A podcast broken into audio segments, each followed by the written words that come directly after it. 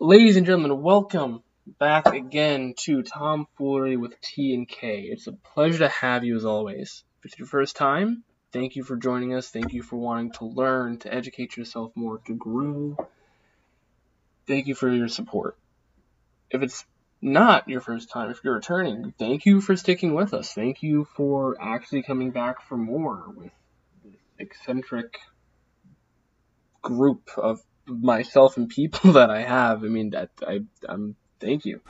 This is great. Hopefully, you'll you'll continue through this journey with us as I continue to do interviews and upload everything that I have. So, but yes, just I'm gonna make it known right now. This is a podcast bringing in a diverse set of people, uh, a very big collective, if you will. We're getting this collective of different perspectives and some of them you may not agree with. Some of them you may agree with, and that's okay. That's that's what we're here for. We're here to do this. We're here to have debate. We're here to have argument as a form of communication. You know, so I, for one, whatever is going to be on this podcast are things that I'm probably mostly going to agree with. But you know me. If you don't know me, you will. so, but yeah, I'm Thomas. I'm an African American male. I got Lawrence here with me he's our guest for the night. Uh, his skin tone makes mine look like, uh, well, simply put, pretty pathetic. It's like a, uh, you know, if you went to, to Dairy Queen and you got held a dark chocolate bar up to their freaking milk chocolate sundae, and uh, you realize that I'm nothing more than a really poorly made thing of chocolate milk. So. Oh my god. uh, but yeah, so, Lawrence, before we start, is there anything that you'd like to make known to the group? Any background information? I mean, stage is yours, buddy. Um, I spent 10 years studying to become an engineer, so arguing racism seems pretty easy in comparison. Fair enough. Fair enough. Alright, well, now that intros and everything else is out of the way, let's jump right into it. So, Lawrence, everything going on today. We got riots, we got protests, we got the killing of George Floyd, we got past accusations, murders, like the, the very sorrowsome death of uh, Breonna Scott or pff, Breonna Scott. Breonna fucking Taylor. retarded. No, Breonna no. Taylor. Thank you. That, that's how many people have died recently. It's it's a shame. It is a genuine shame, and there's there's more onto that list that I can't even begin to name, but we will get into those. But everything going on, these protests, riots, violence, all of it. How does it make you feel? What's going on? What is what is going on in the mind of Lawrence right now? For me to see all of it, not just the protests, but the violence, the looting as well, it makes me proud. It's watching people who are not just willing to say something and stand for something, but follow through when they don't hear what they want to hear, when the changes that they want to have change happen. Um, I think threatening violence has a purpose just as following through with it.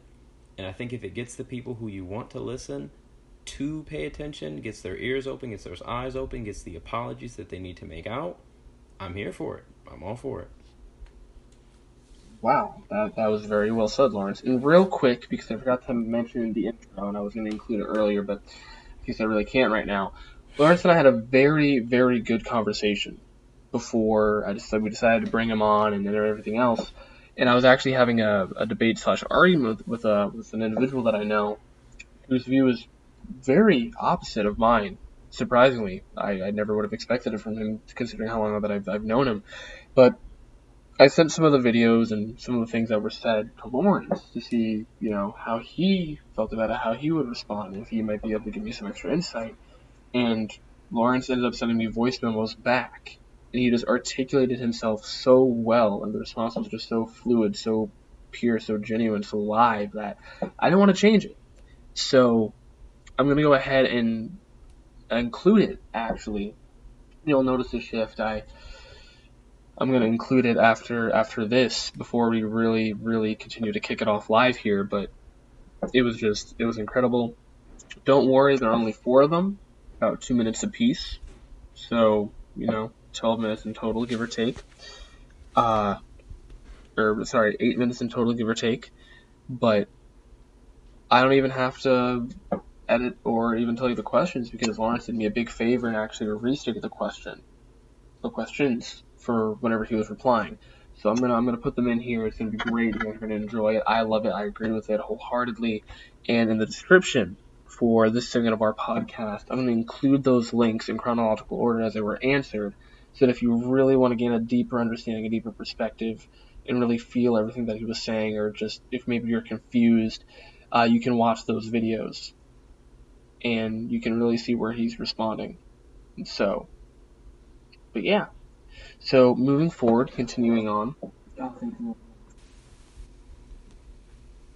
Black Lives Matter is a movement designed to call out police brutality or abuses of power by police and uniformed officers. That is a specific movement meant for a specific purpose, and because it's meant for that specific purpose, it's not going to fulfill any other role.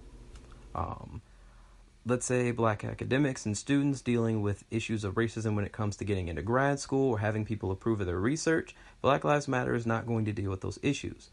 Um, people who look Asian or are from Asian areas and communities who dealt with racism due to coronavirus, it's not going to deal with those issues because those issues, some of those issues had nothing to do with police or were not publicized to have anything to do with police. And because it didn't, and because that didn't appear to be a systemic issue that had been happening long before, coronavirus is new as of say four to I'm going to say eight months. Um, two years ago, no one was dealing with that issue publicly that we know of. Um, if I looked at the argument, black life only matters when white cops kill it, that that's unfound. That's there's literally nothing proving that. That doesn't that's not empirical. I I can't argue that. I can't say my life matters more or less unless a white person kills it. That's that can't be proven. And even then, the argument was based on two of those it was based on four to six different murders or deaths. Two of those deaths were by officers. Um, those officers were shot by random assailants the movement's not going to do anything about that. Two of those, as far as I could find, were protesters. Unless it can be proven that who shot them, how they died, what they died from, and specifically tied to who did it, Black Lives Matter is not going to say anything right now, only because it's just going to be attributed to people who died because of things that happened to George Floyd. Protests would not be happening if George Floyd had never been killed. So it's still going to be attached to that initial death. Um, there's there's no way for me to ignore the context of that.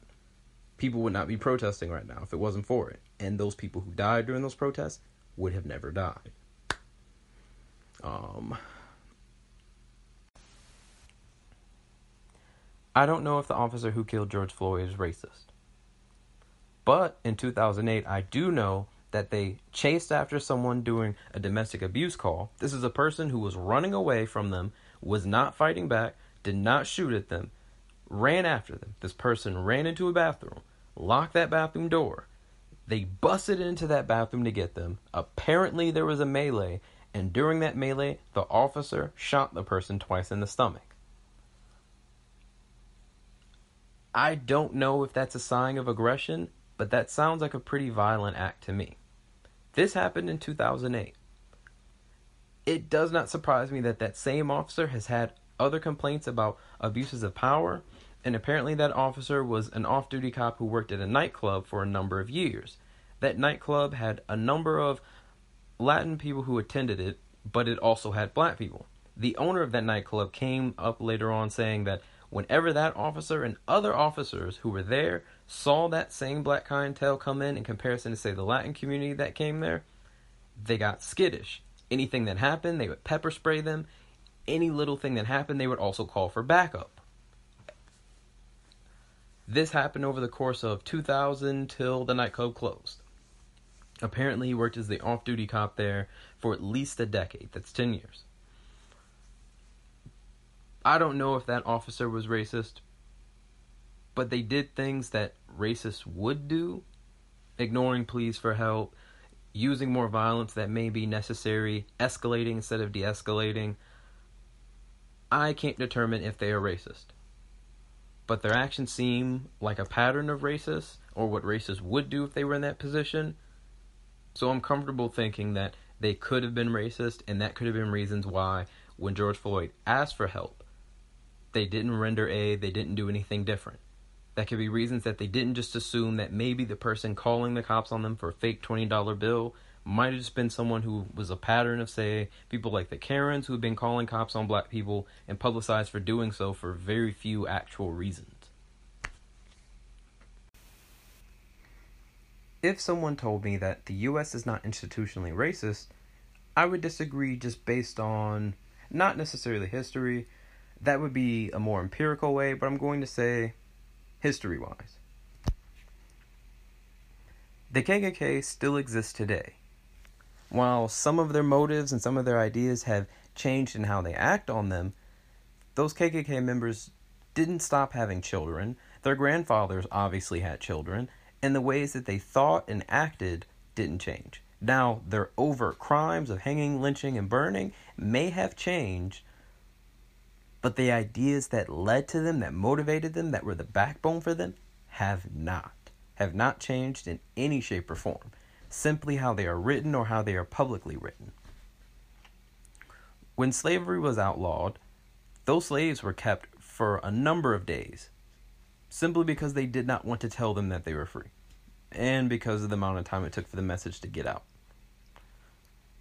When Jim Crow laws were finally removed officially, the people who supported them, who voted for them, didn't just disappear. There was a reason that people bring up Martin Luther King, but part of that reason is that even though he was peaceful, he was still hosed, dogs were still sent after him, he was still jailed as far as we know, racists did not stop having children and their ideas did not stop getting passed down. And as long as that is true, as long as that is true or cannot be disproven, then it must stand that there are people who are racist, who are in office, who do have positions of power. The KKK still exists today. They, like every American, have the right to run for office. They have the right to get voted. They have the right to get who they want elected. They have the right to get people in office who support some of their views subtly. They could have someone pay for someone to go to law school, pay for someone to lobby. They could pay for as many people as they want to lobby and eventually get to positions of power that they want. This is not new. This isn't something unheard of. At certain points, black people have done the same exact pattern. We, we wanted laws changed we lobbied in multiple states and areas to get as many people as we could in those positions. And eventually, with enough people in those positions, we changed laws. Eventually. I find that I find that intellectually dishonest to say that institutionally the US is not racist because the US has had a longer history of being racist than it has not being racist. And if that is true, if I can look and say, well, here were 100 to 500 years in which it was racist, and you're telling me it's not racist because 80 years, because 90 years. That can't be true. That's not how that works. You can still find evidence of officers saying the N word. You can still find people who were in office saying racist things. They get in trouble for it. They get in trouble for it because saying racist things publicly gets them called out for it. But that doesn't mean that they don't say it privately, that they don't act on it in the laws they support. Stop and frisk itself was eventually taken down as a way that officers should go about trying to solve or handle crimes because it was disproportionately used against black people, and eventually it was found that that itself, while not racist, was not fair and could have been racially motivated. I disagree with David Webb's assertion that white privilege does not exist. I think white privilege exists because laws that are made that are meant to target certain crimes are then enforced unequally.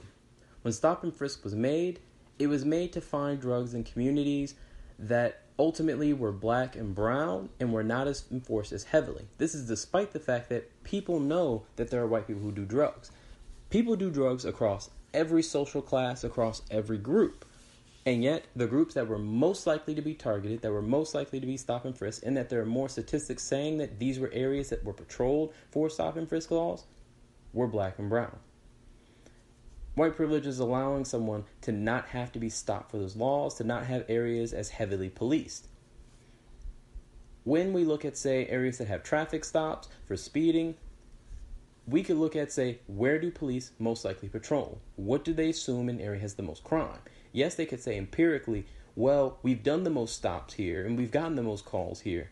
But ultimately, having your neighborhood be in a place that is less likely to be patrolled is also white privilege.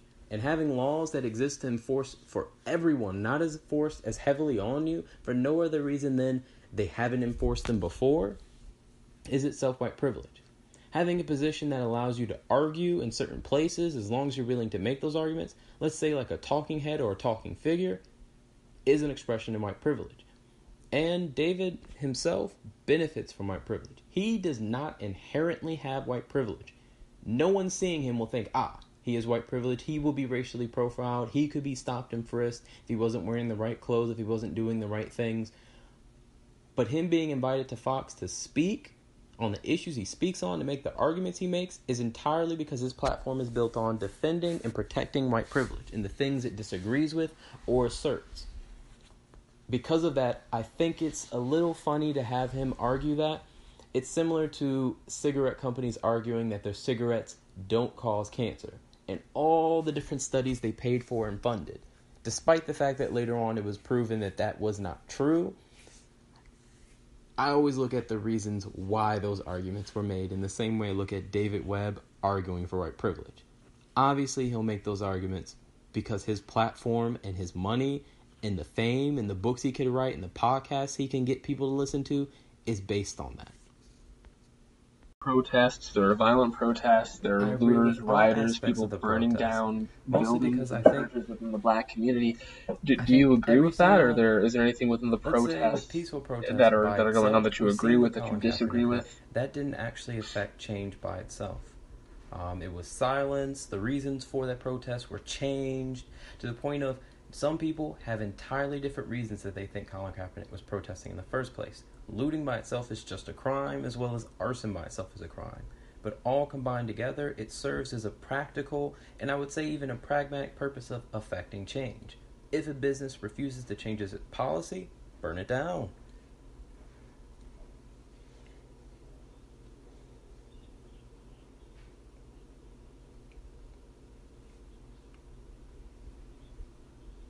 Really? Interesting, very interesting. That, that's good. I, I definitely, that's definitely different than what a lot of people are going to be saying on this. Uh, that's good. I want to keep this going. So I mean, that's yes, it would. But if they're if they're um, doing and that, I think though, that by itself is also wouldn't good. that just black end up people, proving especially some of people who relied on stereotypes that people have, some of the stereotypes or profiles or to make change, viewpoints, or to show what our skills are? We often come into those situations, prove them wrong, we end up getting promotions for new positions of leadership, and that allows us to break ceilings and barriers, allowing for more black people to come in behind us. In this case, if the stereotype is, well, black people are violent, you shouldn't trust them, we should be well armed, I'm going to be honest, we've never actually tried leaning into that. Yes, our ancestors have. There have been slave rebellions before, but not within our lifetime. The last major rebellion was really, I'm going to say, the peaceful protest at the time of Martin Luther King, peaceful protests were a crime. Gatherings of black people and refusing to disperse when white people tell you to leave, sitting in the restaurants, those were crimes often punishable by mob violence and death.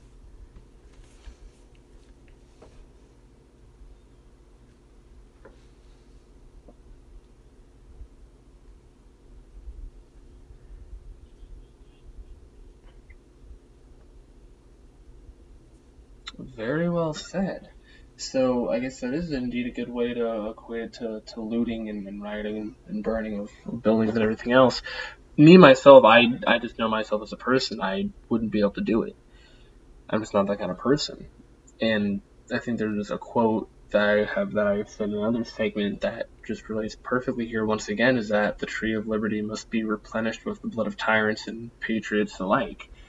It's almost like this is a necessary evil then with everything that's going on.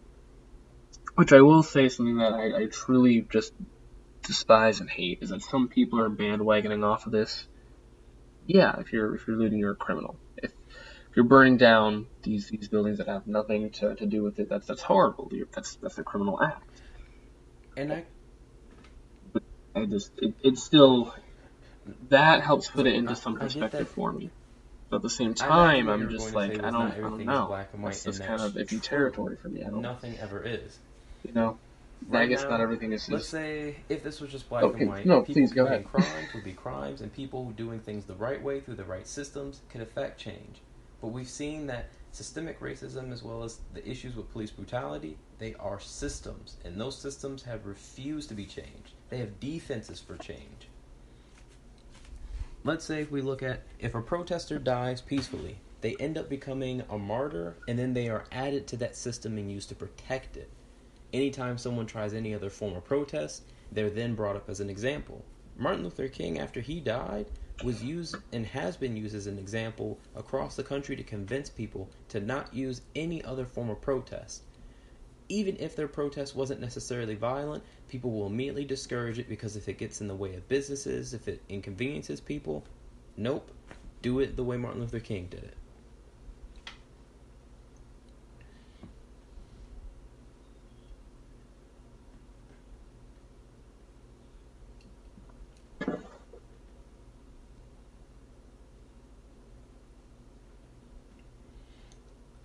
I would say I would lean more towards so Martin in Luther that King. sense, then would you? But part of that is because lean, not just because would you equate yourself more towards leaning in the ways of Martin Luther King or Malcolm X? He said leave or dissemble or don't come here as a large group of black people. I think it was the fact that he was willing to be that Christian who, even though he knew what his beliefs were, he used those beliefs to say, well, we are peacefully gathering. We're Christians. We're good people while also still marching on Washington, D.C. Any other large gathering like that would have been shot immediately, would have been considered a rebellion, an attack.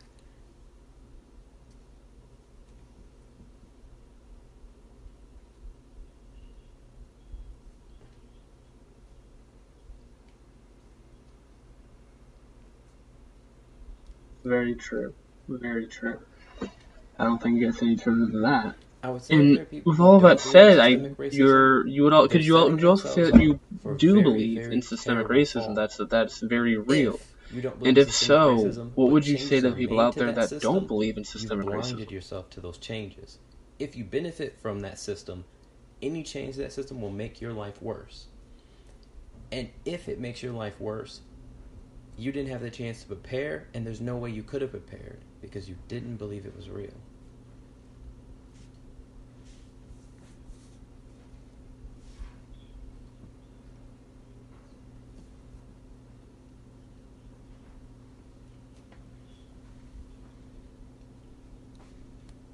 Hmm. Very, very, very real. And I would agree on that note too. I believe systemic racism is, is very real, and there's a video that I thought laid it out just very well for me. Um, in fact, no I I think I'll go ahead and try to find it here so I can I can play it for everybody. Um, give me one moment.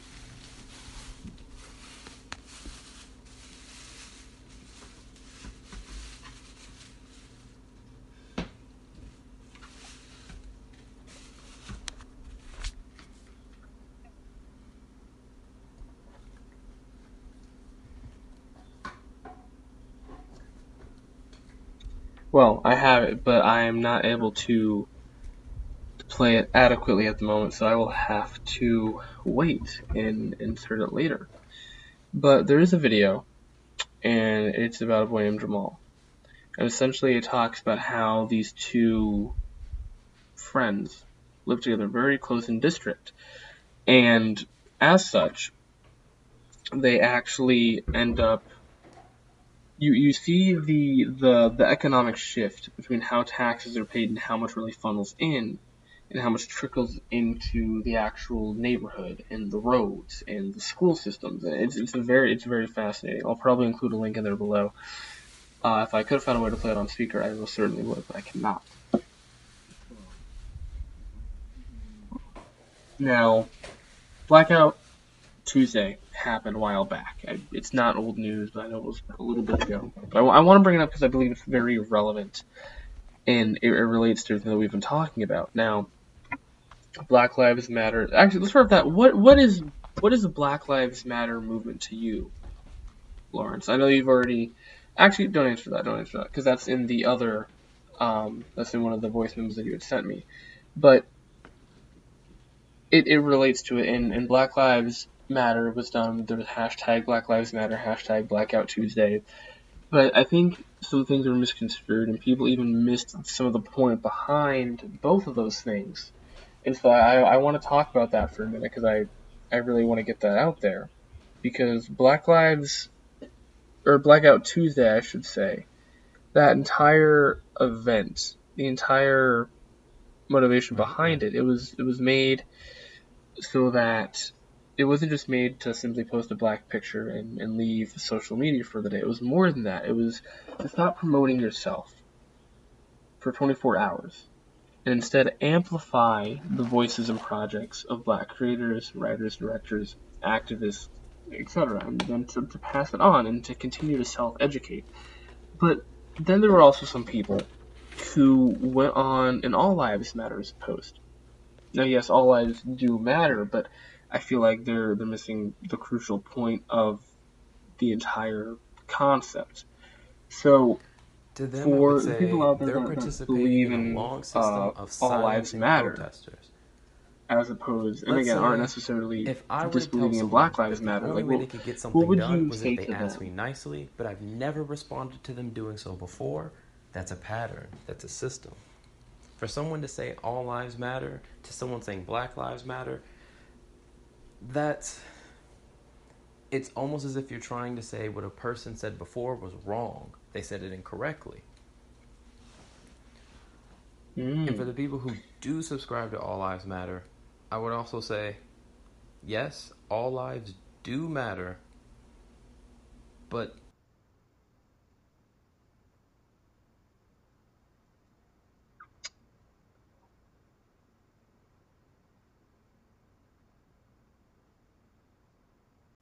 But yes, that was the video.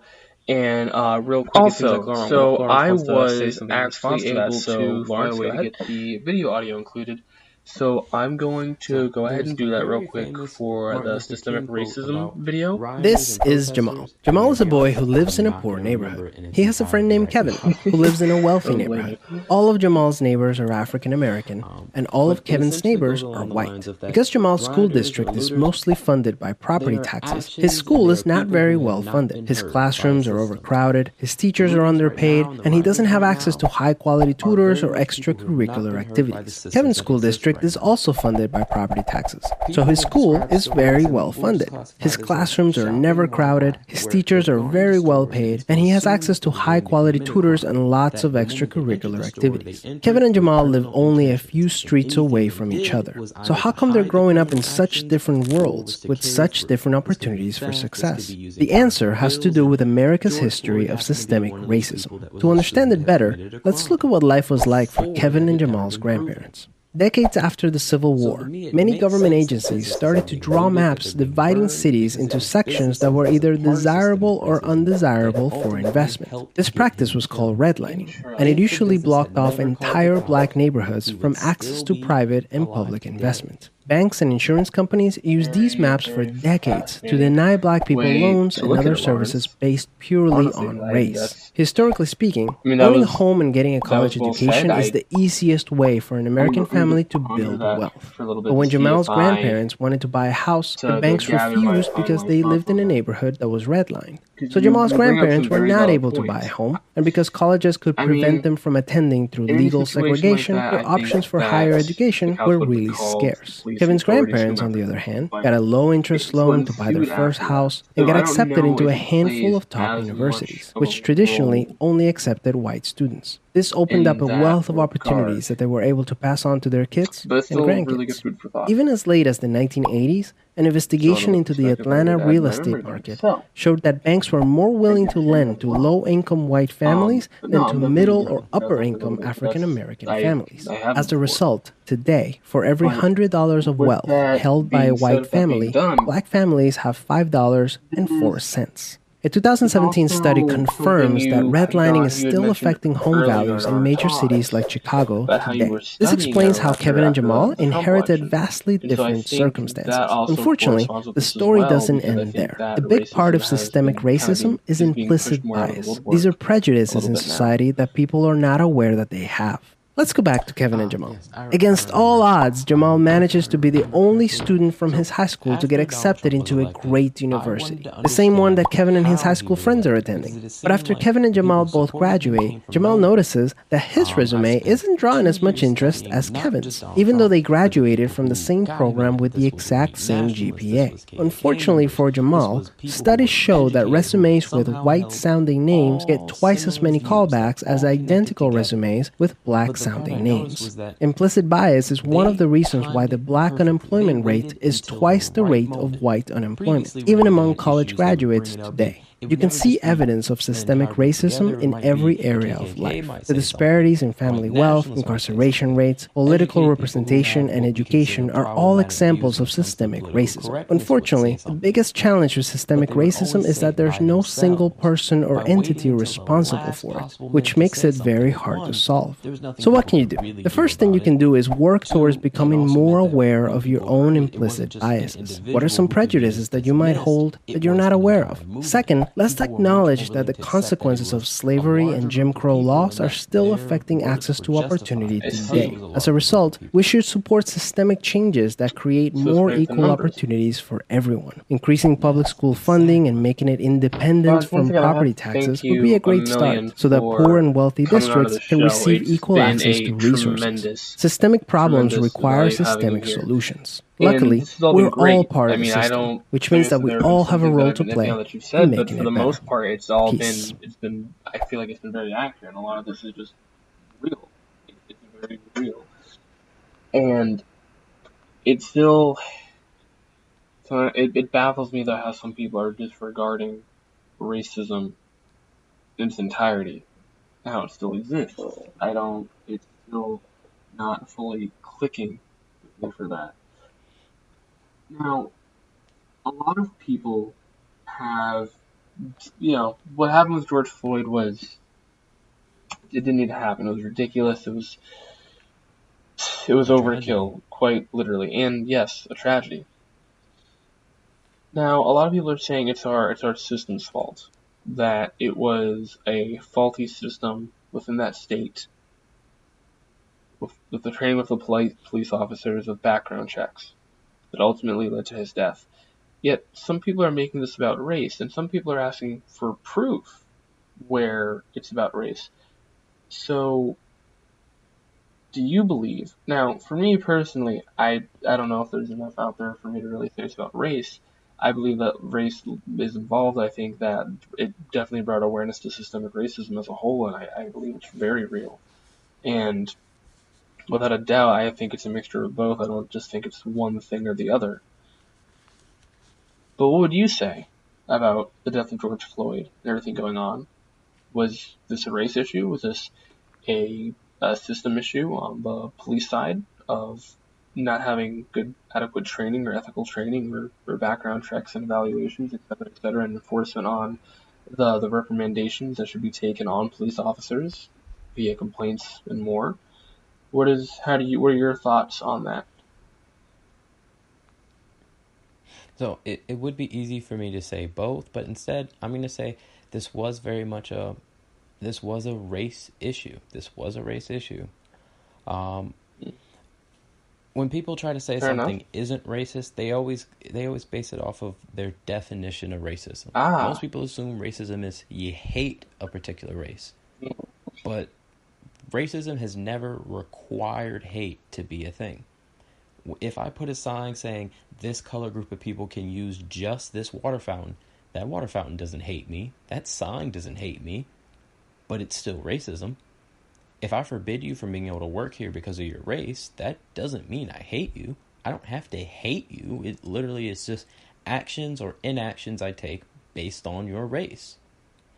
When George Floyd was begging for help, that officer could have disbelieved that he actually needed help, and that disbelief could have came from the idea that he might have had a bias that simply assumed that black people lie. He could have assumed that, well, black people don't feel as much pain as they actually feel. He could assume that when he was crying out, he wasn't actually in pain, he was just trying to draw attention to himself. Any number of biases ultimately led to his death, and any number of those biases could be based entirely on his race.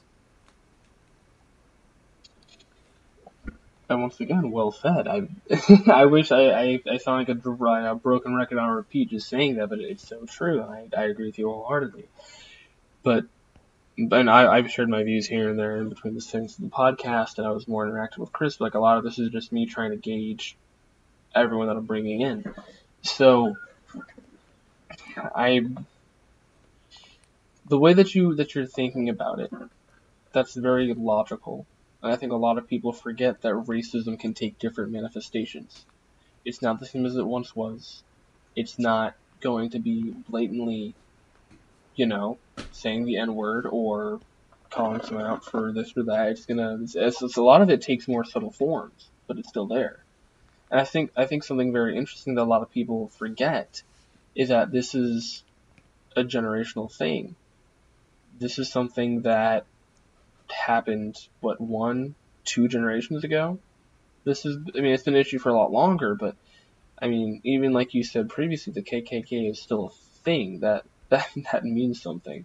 And you know, actually tying into that, and you know, we you and I watched Avengers Endgame, so you know about Lexi, the the little girl who played Morgan in Avengers Endgame, right? Mm-hmm. So her mother actually ended up because that little that little girl is so sweet, breaks my heart. She ended up wanting to go to a protest because she saw what was happening. And yeah, that little girl acknowledges that all lives matter, but she also acknowledged that there was a major issue with a particular group of them. So she was going to a protest. They traveled all the way to to Minneapolis to go to one of those protests, right? And literally, her mom posted on the Instagram story that they were going to leave. Now, I was I was like, okay, well, you know, daughter's safety, that you know that matters, you know. And she was talking about how her first responsibility is, you know, as a mother, as a parent, as a four-year-old girl that you're bringing to that. That's going to be a great experience, but that's that's still a lot.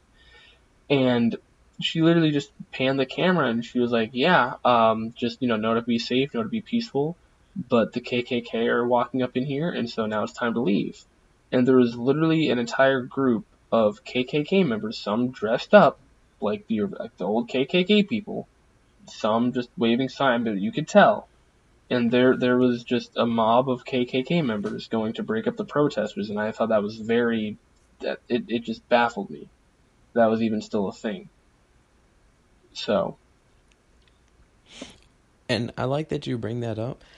In some of my studies on trying to understand systemic racism, one of the things that always occurred to me was even though owning of slaves was made illegal, slave masters didn't just all die. Even though the Civil Rights Act was passed after Dr. King's death, that didn't suddenly mean that people stopped being racist. That didn't make all their children.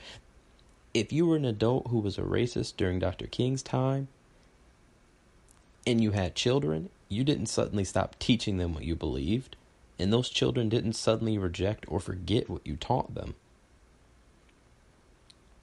Very in the true. same way that my parents and my parents' parents probably tried to warn us about how to deal with racist issues, how to deal with the systems we might encounter, their parents might have taught them how to reinforce or how to make sure that system benefits them. And what what age, Lawrence, do you feel like your your parents had to start educating you about this stuff? Oh, man, that is a tough one. It is. Uh, while you're thinking about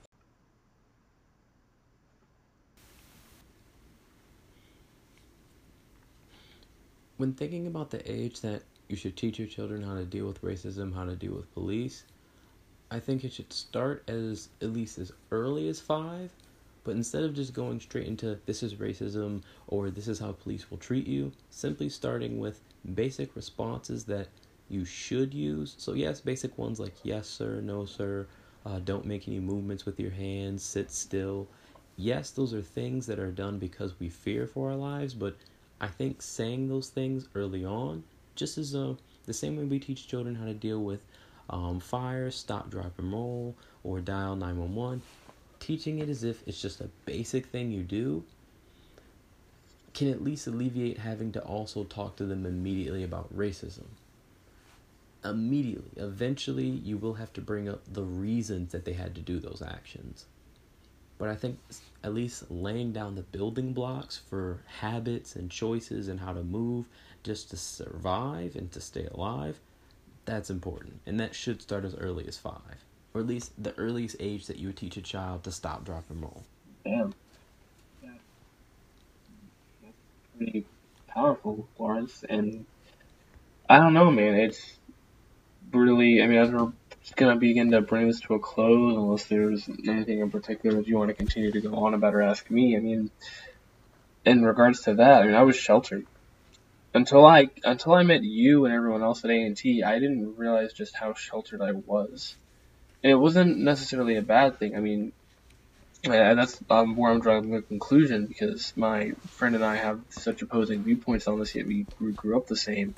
Granted, I, I believe he does have white privilege and he comes from a very, I don't want to say wealthy family, but I mean, they live in St. James and they have a pretty nice house. So, but I was raised around majority of white people. I'm adopted. I was raised by white parents.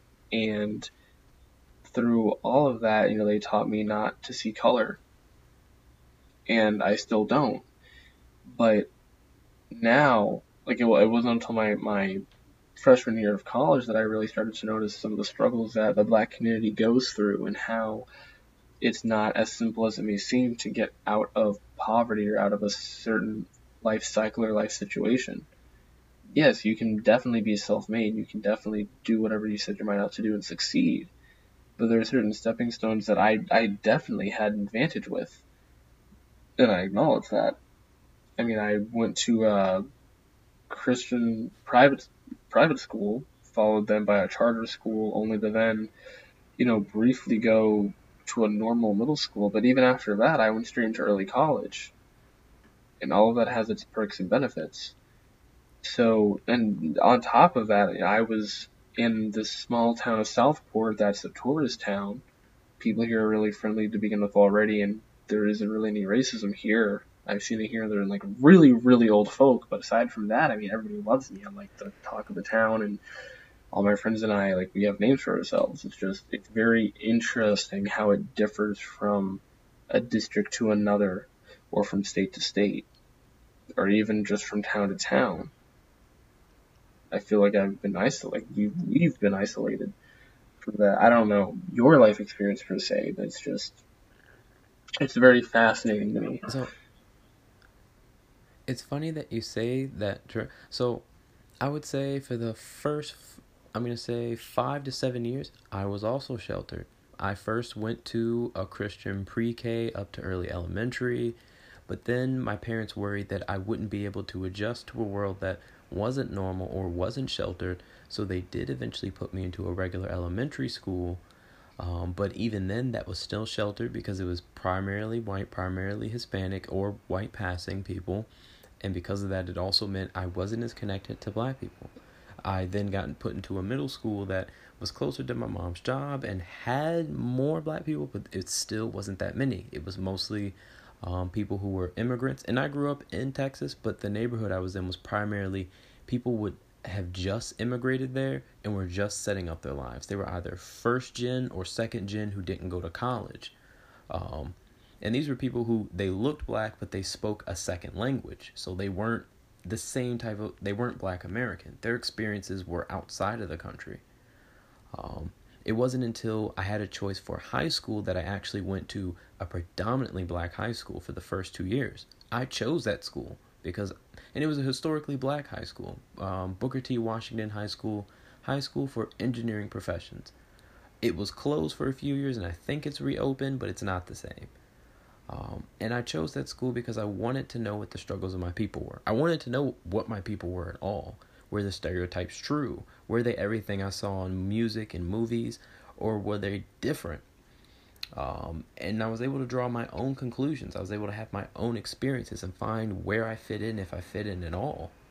Um, the second two years, I did go to a charter school, so that way I could get into the college I wanted to. I discovered, uh, what is it? What is it? I discovered out of state tuition, and I had no idea how I was going to pay for it.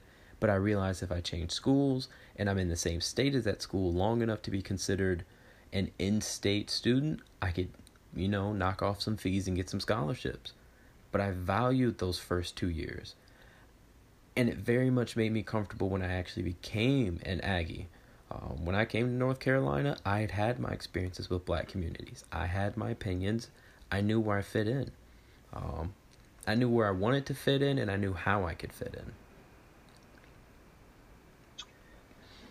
Well, but I also admit, if I hadn't searched for that, I wouldn't know what to do. I honestly wouldn't. And I I agree right there with you, man. Like, if I didn't go to A and T, I might have some different views on all of this than I have now. A and T wasn't just a culture shock; it was an experience, and everything you said is very similar to some things I went through as well. But I also wanted to know. I mean, hell, like this is gonna sound so weird, but like I love to dance, and I'm a, I'm a quirky dancer but I mean, hell, going to a historically black HBCU, I I fit right in there. I mean, it's an entirely different way of life almost, and in certain aspects. I mean, you start dancing in the middle of the fucking street or at the Plaza at A&T. Next thing you know, you've got 20 people there with you playing different kinds of music, and you almost have a mini rave going on. Like, it's it's very, it's just it's it's different, but it's different in a good way. And I, I definitely know there's some people there that I just will never be able to understand or just never fit in with. But, you know, you and Chris and everyone else are people I fit in with. So I think it's kind of worked itself out, and that's part of why my, uh, not all of the reason, but part of the reason why my mentors and, and family also wanted me to go there, because they knew that I would need that experience. But not everyone's exposed to that, not everyone gets that, gets that experience. So you can only do so much. Um, yeah. Other than that, I'm gonna have a lot of other different. I'm gonna have some similar topics, but also a lot of different topics. I know with Ricky, I'm gonna be going over statistics of how police are trained. Uh, with Brandon, it's gonna be debate back and forth over everything that was said, and with Catherine it's just going to be a talk about how her living in the city, experiencing the protests have been. So it's, it's all going to be very, very fascinating. For some other people, I'm probably just going to be uh, showing videos and including audio and then having them react to it. So, with that said, is there is there anything else that you'd like to or put out there before we, we end it? Um, I,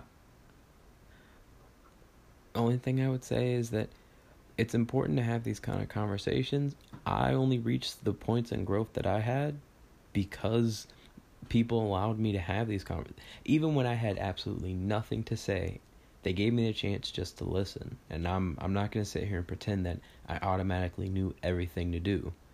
Um, I'm going to say I reached my I reached the point of knowledge I have and the ability to articulate it because sometimes I was given the chance to be wrong. People gave me a chance to correct myself or learn, or they showed me where they learned and gave me the chance to do my own research. And I think having these conversations, or at least knowing that these conversations exist, is important. What you're doing is important. Well, thank you. I, I appreciate that, I, I hope everybody takes that to heart. Um, but yeah, no intro music, no outro music, just us chatting for now. Um, no Marvel news or anything like that. Uh, thank you. If you've made it this far, if you're still listening with us, thank you, thank you, thank you once again for sticking with us through this journey. I can't wait to continue to share all of the other podcasts and other segments and other interviews that I will be doing, that I'll be conducting. I have two of my mentors coming in uh, to be on this. One's a um, uh, electric engineer at Duke Energy, while the other is a retired biostatistician with a PhD in that area. Uh, he's going to be assisting me with statistics and giving his views and experiences, as well as my other mentor, Gabe. Uh, I have some really good friends coming on. I know Ka, one of them is coming down from Jacksonville. Long drive, just so she can be a part of this, and I, I appreciate it. All of you, you know, much love. Spread the love, share the education, be the education in some cases. But most importantly, stay safe and look out for one another this year has been crazy, and 2020 is definitely going to be a time to be remembered. We've been hit with one thing after the other. Australian wildfires, COVID, now this, it's murder hornets. It's crazy. It is, it is a crazy time, but it also makes for stories and experiences and bonds. So, this is Tomfoolery with T and K. This is Lawrence. This is Thomas. Signing off. Good night. Or good afternoon.